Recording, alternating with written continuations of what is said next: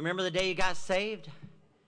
You, know, you don't have to remember the date. I, I, I don't know the date. I never wrote it down, but I have never forgotten the day that I received Jesus Christ as my Savior, and God did a wonderful thing that day. Amen. If you say, I'm not sure what you're talking about, then let me tell you the Bible says, now is the accepted time. Today is the day of salvation. Hopefully, by the time we come to the end, you will understand that Jesus Christ loves you. He died that he might save you, and he saves you freely by his grace when you accept him as Savior. Luke chapter number three this morning. Luke chapter three. Now, I appreciate everybody coming in, and we set up uh, the bench seats and, and everything, and, and we realize that when you start getting that 80% mark and everything, that seems really full and all. So, thanks everybody for just uh, having a little bit of flexibility and adaptability. Um, the good news is we're not going to be in here forever. And uh, uh, for those who've not yet looked in your bulletin, next Sunday night we're going to have a business meeting. It's put on our schedule. There's a very good chance that we will begin the process of, of securing land. Uh, four acres out on the corner of uh, White, and I think it's, um, I don't remember the corner, other corner, but right near the Dollar General off Papago Road. And so, uh, very excited about that. Uh, we attended a funeral uh, this last Tuesday, Pastor J.C. Joyner. He planted a church 61 years ago and pastored all 61. And in his obituary, and I'd hope to have it with me to read it to you this morning, it talked about how that uh, he came and, you know, they met in a home and then they met here. And then God led him to buy four acre, five acres of, of property on Craycroft Road in Tucson. Now, if you're, if you're familiar with Craycroft today, it's a busy street. I mean, boom, boom, boom on the uh, east side of the town. But when they moved out there, it was an unpaved road in the middle of nowhere. And so that's just what churches have to do sometimes, amen? You, you buy where you can get it and build, and you just know that towns like this one, cities, they grow. And as they grow, so does your capacity to reach people. And that's what it's all about. So, to our guests and visitors, our members, thanks you for just being a little flexible today. And uh, know that we are praying for permanent solution to this problem. Until then, we'll set up chairs and, and bench seats and just make do. Amen. All right, uh, Luke chapter number three. Uh, we're going to begin reading in verse number one for our text this morning. Luke chapter 3, verse 1. We're going to read down through verse 20. We are going through the Gospel of Luke on uh, Sunday mornings. And we want to preach this morning about God's highway to the heart. God's highway to the heart. As you're able, would you stand with me, please, out of respect for the reading of the Bible? I'll read aloud and ask you to follow along as I read. Verse 1. Now, in the 15th year of the reign of Tiberius Caesar, Pontius Pilate being governor of Judea, and Herod being the tetrarch of Galilee, and his brother Philip, tetrarch of Iturea, and of the region of Trachonitis, and Lysanias, the tetrarch of Abilene, Annas and Caiaphas being the high priest, the word of God came unto John, the son of Zacharias, in the wilderness. And he came into all the country about Jordan, preaching the baptism of repentance for the remission of sins. As it is written in the book of the words of Isaiah the prophet, saying, The voice of one crying in the wilderness, Prepare ye the way of the Lord make his paths straight. Every valley shall be filled, and every mountain and hill shall be brought low, and the crooked shall be made straight, and the rough ways shall be made smooth, and all flesh shall see the salvation of God. Then said he to the multitude, John, then said he to the multitude that came forth to be baptized of him, O generation of vipers. He evidently didn't read that book, right? How to win friends and influence people. Then said he to the multitude that came forth to be baptized of him, O generation of vipers, who hath warned you to flee from the wrath to come? Bring forth, therefore, fruits worthy of repentance, and begin not to say within yourselves, We have Abraham to our father. First, I, I say unto you, that God is able of these stones to raise up children unto Abraham. And now also, the axe is laid under the root of the tree. Every tree, therefore, which bringeth uh, not forth good fruit is hewn down and cast into the fire. And the people asked him, saying, What shall we do then? He answereth and said unto them, Never ask a preacher what you ought to do. He will have an answer. Amen? What shall we do then? He answereth and saith unto them, He that hath two coats, let him impart to him that hath none. And he that hath meat, let him do likewise. Then came also the publicans to be baptized, and said unto him, Master, what shall we do? And he said unto them, Exact no more than that which is appointed you. And the soldiers likewise demanded of him, saying, And what shall we do? And he said unto them, Do violence to no man, neither accuse any falsely, and be content with your wages. And as the people were in expectation, and all men mused in their hearts of John, whether he were the Christ or not, John answered, saying unto them all, I indeed baptize you with water, but one mightier than I cometh, the latchet of whose shoes I'm not worthy to unloose. He shall baptize you with the Holy Ghost and with fire, whose fan is in his hand and he will thoroughly purge his floor and will gather the wheat into his garner, but the chaff he will burn with fire unquenchable. And many other things in his exhortation preached he unto the people. But Herod the tetrarch, being reproved by him for Herodias, his brother Philip's wife, and for all the evils which Herod had done, added yet this above all, that he shut up John in prison. I want to call your attention again to verse number um, 2. Verse 2. Midway through, it says, The word of God came unto John, the son of Zacharias, in the wilderness, and he came into all the country about Jordan preaching. The word of God came, and the man took that word and went preaching. I want to preach about the highway to men's hearts. The highway to men's hearts. Father, I pray this morning that you will bless the reading of your word. We thank you, Lord, for each member. We thank you for each guest that's with us this morning. Lord, the most important thing that can happen to any of us at this point is to hear you speak to us from your word. And I pray, Father, that that is what will happen. Uh, I believe that when the Bible speaks, you speak. And you have this opportunity for us to, to mind the truths of your word and let them be applied to our hearts. I pray that will happen. I pray, Father, that if there's one here today that has never received Christ as Savior, they're uncertain of where they'll spend eternity, they might understand there is salvation of God. His name is Jesus. He's the Savior. He can save anyone today who would just pay attention to the message that John preached. I ask you now to fill me with your spirit, empty me with you, of myself, please. And I pray in Jesus' name, amen. Thank you. you may be seated. So there's a gap of about 18 years between the last verse of chapter number 2, where we ended up last week, and the first verse of chapter number 3. Now, if we want to stretch out a little bit, 30 years have passed since Jesus was born in Bethlehem and, and John was born to Zacharias and Elizabeth. On the world scene, things have changed. Augustus is no longer the Caesar over Rome. Uh, he's gone to the grave, and that's what happens to all men. Augustus has gone to the grave, and Tiberius rules over the Western world, including this tiny little province called Judea. Uh, this place that really was out in the middle of nowhere, and yet for its size has proved so important to history. And it was Tiberius who ruled over that.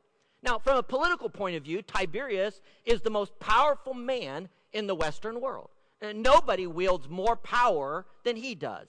And by all accounts, Tiberius was a very talented and capable ruler, but he was completely lacking in moral character.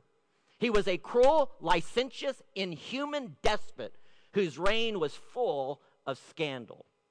Tiberius.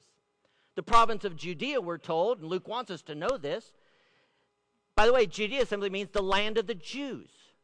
So the province of Judea is governed by Pontius Pilate. Pilate, of course, is most famous for presiding over the trial and crucifixion of Jesus. By the way, that too was an act totally in keeping with Pilate's character. Almost nothing is known about Pilate prior to his governorship in the land of Judea.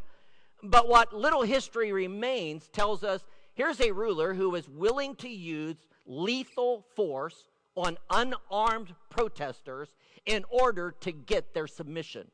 He unleashed a massacre at the end of his governorship that was so horrific that not even Caesar could stomach it, and he was recalled to Rome. King Herod the Great, the one who took and uh, uh, uh, uh, sent the wise men to Bethlehem, and then afterward his soldiers to slaughter the babies two years old and under, he's been dead for a long time. And his little slice of power was further d- divided between uh, individuals, and, and we read of him here. Two of them are his sons uh, Herod Antipas, it's called Herod here, and then Philip, Herod Philip, who is the tetrarch, we are told, of Ituria and Philip of Galilee. And then a third individual, Lysanias. But this rule of these men, and as you note at the end, um, as we read about Herod and Philip and Herodias, uh, their rule was marked by this scandalous affair in which uh, uh, uh, Herod Antipas seduced the wife of Philip, uh, and she divorced her husband Philip so she could marry uh, Herod, and, and just a whole salacious affair that God condemned. And John the Baptist was not afraid to speak out against. Finally, Luke would have us to know that there were two men, verse 2, Annas and Caiaphas, who both held the title high priest. Now that's odd. It'd be like saying today, two popes when we know that the Catholic Church can only have one. And so it was supposed to be this way. There's not supposed to be two men who both claim the title high priest. Annas, who's mentioned first, is the official high priest. According to Jewish lineage, he would be the high priest. But he got into disfavor with Rome, and so Rome removed him from his high priesthood and placed his son in law, Caiaphas, in his place. And the importance of that is you just realize that here, here are the Jewish people, they're in a, in a bad place. Uh, if, if they acknowledge, if they fail to acknowledge Annas as high priest, then they're being disloyal to their faith. But if they refuse to take and, and, and uh, recognize Caiaphas as high priest, they're being disloyal to Rome. And in their minds, that's a more serious offense because Rome wields the sword and puts to death people who oppose them. And so there are some who secretly uh, hold to Annas, and there are most that just uh, outwardly recognize Caiaphas and his rule because it's better to go along and get along in their minds. This was the state of affairs whenever John received the word of God and came preaching. Now, if you think about it a little bit, it all sounds pretty modern, doesn't it? I mean, rulers who abuse their power reigns of terror, not unwilling to use their lethal force against innocent people, genocide, sexual scandals, uh, religious leaders worming their way into halls of government. Not much has changed in 2,000 years, has it? That was the state of the world when the Word of God came to John, the son of Zacharias, in the wilderness. Luke gives us the name of seven, uh, gives us the, the name of seven men who each of them was arguably the most powerful man in their realm. Uh, Tiberius, the most powerful man uh, in really the known world. And then uh, the Herods ruling over their slice of, of Palestine and Judea. Uh, it, they were the individuals in those regions that had to be contended with. Pontius Pilate over all. And of course, from a religious standpoint, you have uh, Annas and Caiaphas. And yet, when God got ready to speak to his people, he didn't send his word to any of those individuals. God sent them to a young preacher by the name of John, the individual that we know as John the Baptist. That was God's answer, giving his word to John in the wilderness that John might come in and preach it in Judea. That was God's answer to the state of the world in 30 AD when these events took place. And I just want you to know today that is God's answer to the state of affairs here in 2020, our generation. Okay, God is not looking to the powers that be to fix things in our world.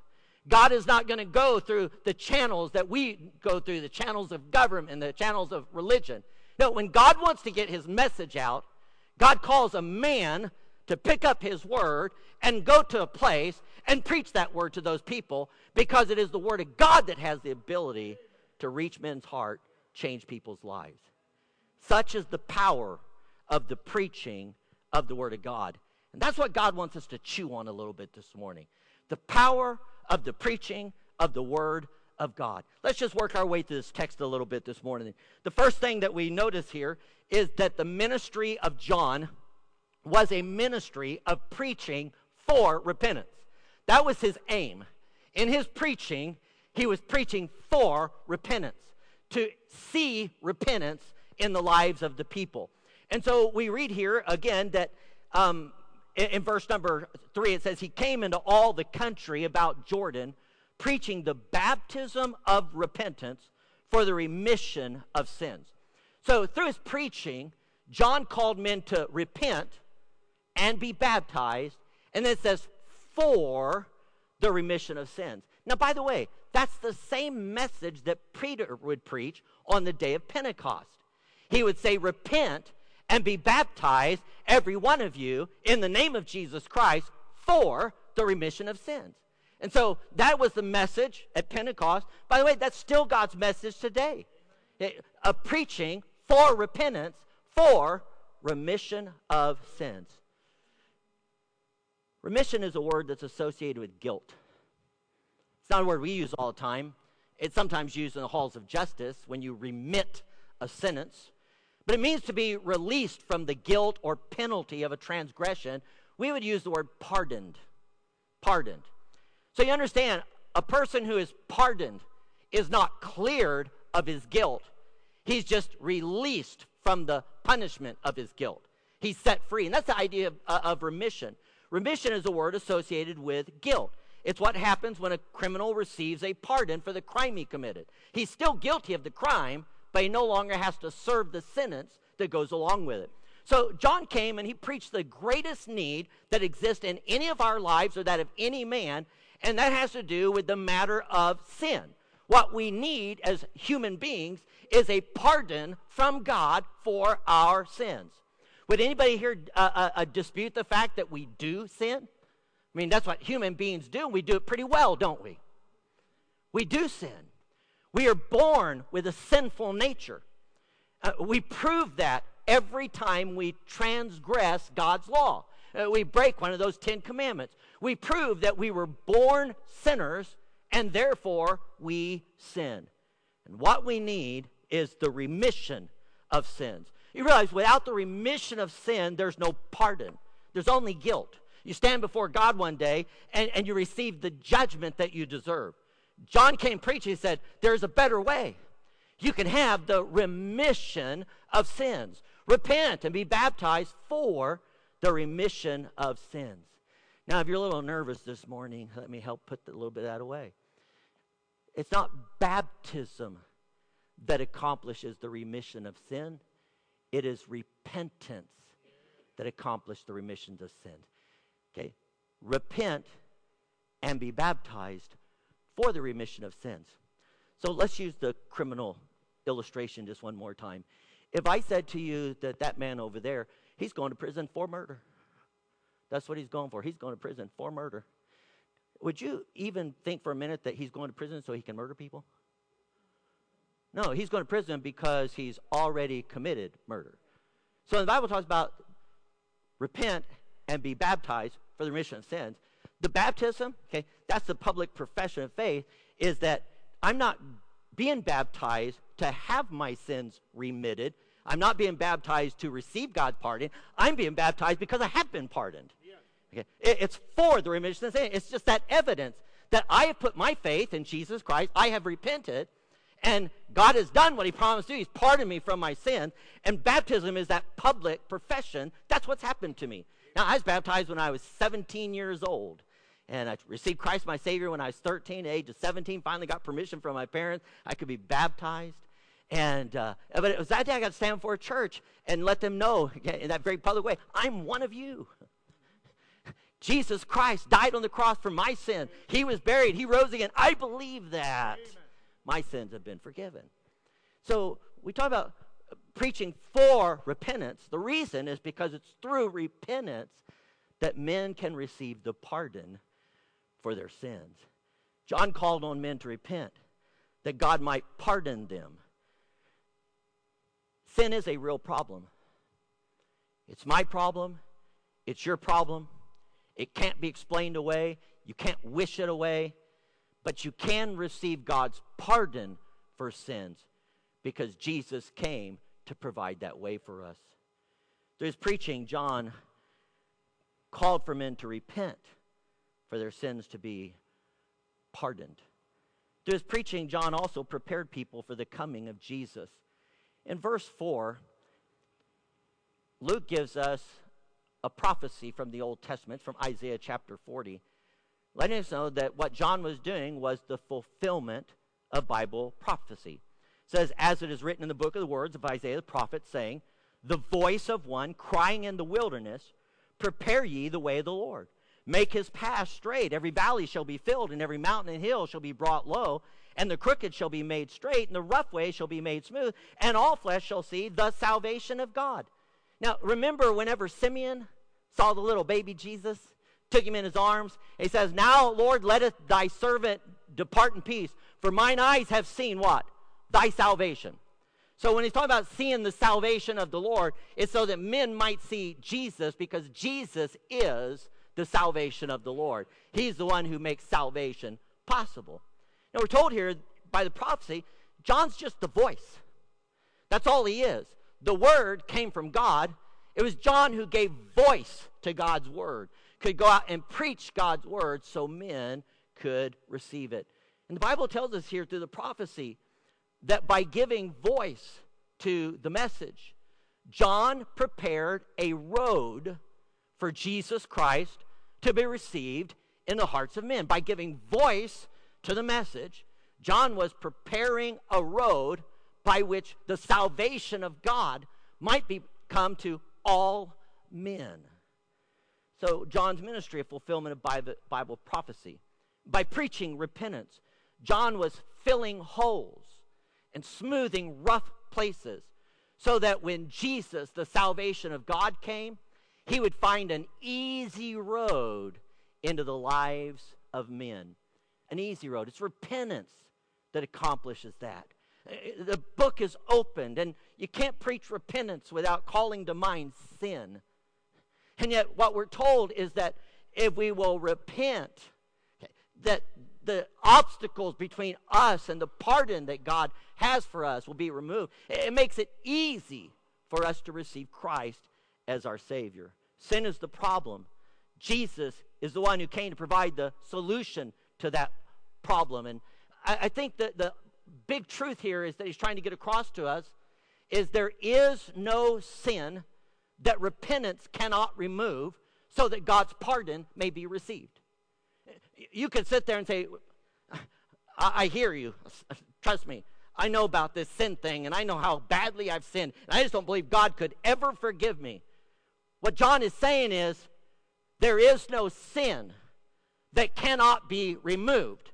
There is no hole in your life that sin has created that repentance cannot be filled, that repentance cannot fill. There's no mountain between you and God that cannot be leveled out of the way if you will but repent so that you can receive Christ as your Savior. John prepared people for the coming of the Lord Jesus. It was a ministry of preaching for repentance. By the way, that's a primary purpose of preaching. Again, sin is the problem. Repentance prepares us to receive God's solution to that problem. God builds highways into our hearts through preaching. God builds highways into our hearts through the preaching of his word. We see that John's ministry was very, very effective. In verse number seven, it says, Then said he to the multitude that came forth to be baptized of him. Multitude in your Bible means really big crowd. Lots of people came to John out by Jordan to be baptized of him. But Luke wants us to know they came not needing baptism, but the repentance John preached.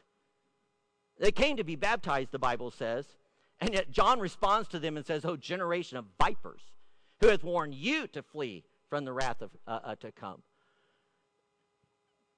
They were not proper candidates for baptism because they had not yet exercised repentance. Repentance comes first, and then baptism. Repentance is what gives us the pardon for sin. Baptism is just that outward uh, uh, uh, profession of faith that allows people to see the pardon's been received. Jesus is my Savior. And so he told him, um, You are still infecting people with the poison of sin. You're like poisonous snakes going about, okay, infecting the lives of other people. You're a generation of vipers. They were, they were smack dead in the center of God's coming storm of wrathful judgment.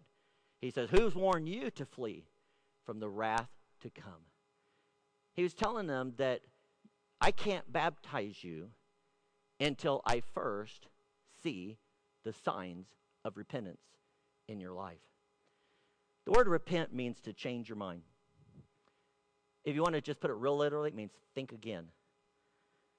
It's a change of mind about what sin is, about its presence in our lives, and about how God wants us to deal with it. That's why he tells them in verse number 8, he says, Bring forth therefore fruits worthy of repentance, and begin not to say within yourselves, okay, well, who do you think you are thinking we need to repent here? We are the children of Abraham. Excuse me. And John would just look at them and say, Do you think that because you have Abraham as your father, you don't need to repent? Think again. That's what repent means. Do you think that because you're born in a Christian nation, that you don't need to be born again? Think again. Do you think that because you've joined a church or consider yourself to be a spiritual person, you don't need to repent? Think again. Do you, do you, do you think that your sins aren't big enough to warrant going to hell over? would he would say, repent, think again. Repentance means changing our minds about our sins, the condition of our life as a result of sins, and God's solution for that problem, Jesus Christ. If you think that religion will save you, the answer to that is repent, think again. Religion doesn't save. If religion saved, then just go under the water, be baptized, be done with it. But it's not through religion and it's not through baptism, it's not through good works, it's not through anything we do that we receive God's pardon for sin. The salvation of God comes through Jesus and Jesus only. And what repentance does is it prepares our hearts to receive Jesus Christ. You know, John refused to baptize many. That's the word there, many. Until he saw some fruit of repentance. He says, Bring forth fruit the truth here, and this is lost on so much of modern Christianity, is where repentance occurs, change is expected.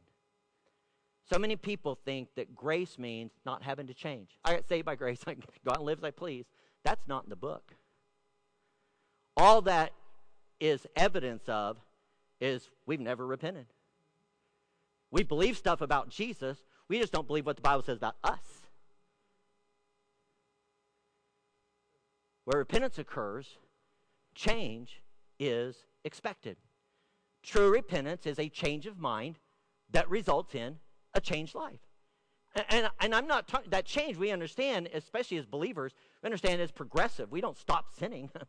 it's not, uh, it, we, we we're not saved to a sinless life, but it is expected that we'll sin less in life because we have been saved.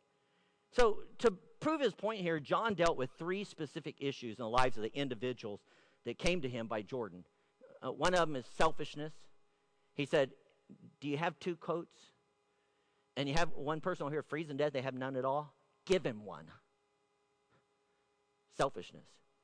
You have a table spread with plenty of food, your neighbor has an empty cupboard, share with him. Selfishness. To the IRS agents of his day, that's what the publicans are the IRS agents. He said, Stop using your office to make yourself rich. Don't take more money from people than Rome exacts of them. Stop being dishonest in the way that you do your job. To the soldiers, he said, Stop using violence to take what you want because you're unsatisfied with what Rome pays you for being a soldier. In each case here, you see that people are being made aware of what's wrong in their life. They're meant to acknowledge what's wrong in their life. That's why they need a pardon from God for these things.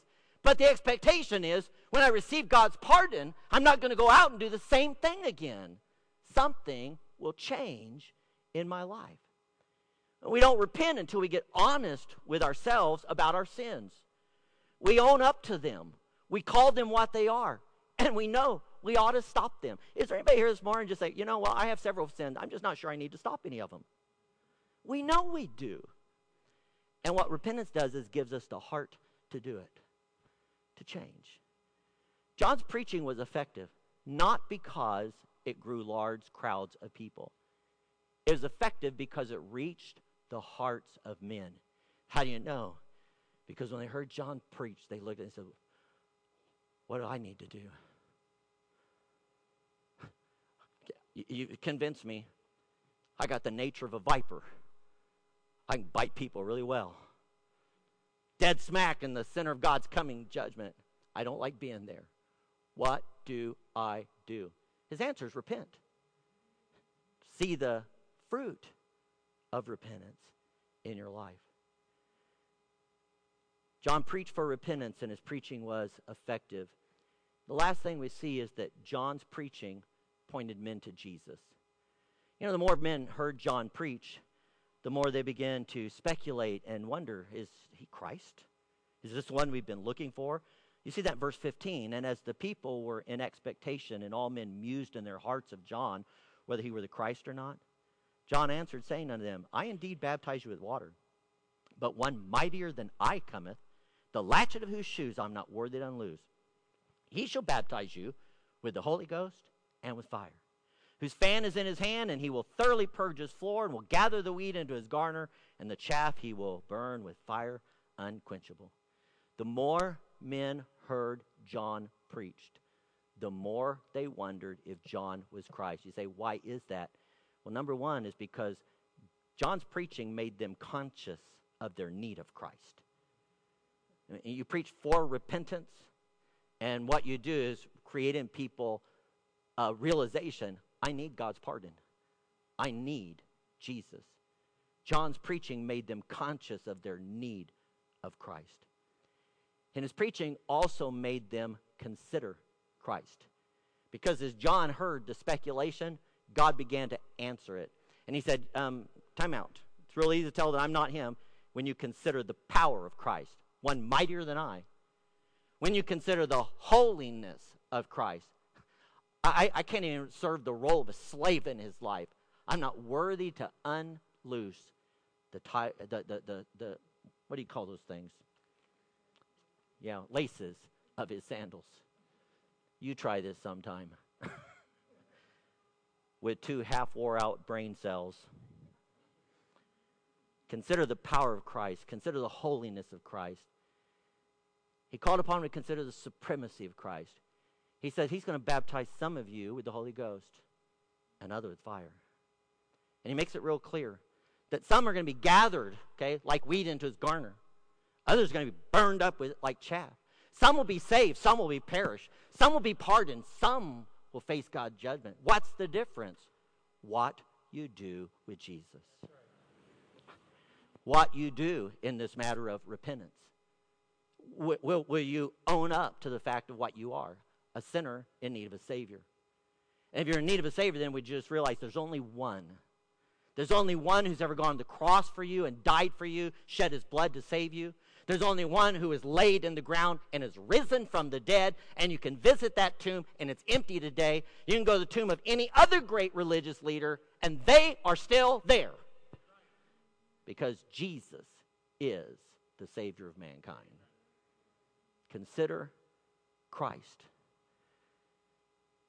You know, I'm concerned today that a lot of Christians, and again, it's just the, the, the modern philosophy of Christianity. Here's what we think that if Jesus were to walk into this room right now, we'd all stand on our feet and go,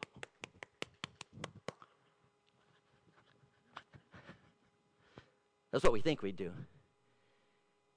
And what we really do is fall on our faces and worship before Him. Because we'd realize He is mightier than anything I ever imagined, He's holier than I ever dreamed of. Okay? And He has power. Not talking about mighty power, we're talking about like eternal destiny power like no other person. Because He's the one who can give you new life, baptize you with the Spirit.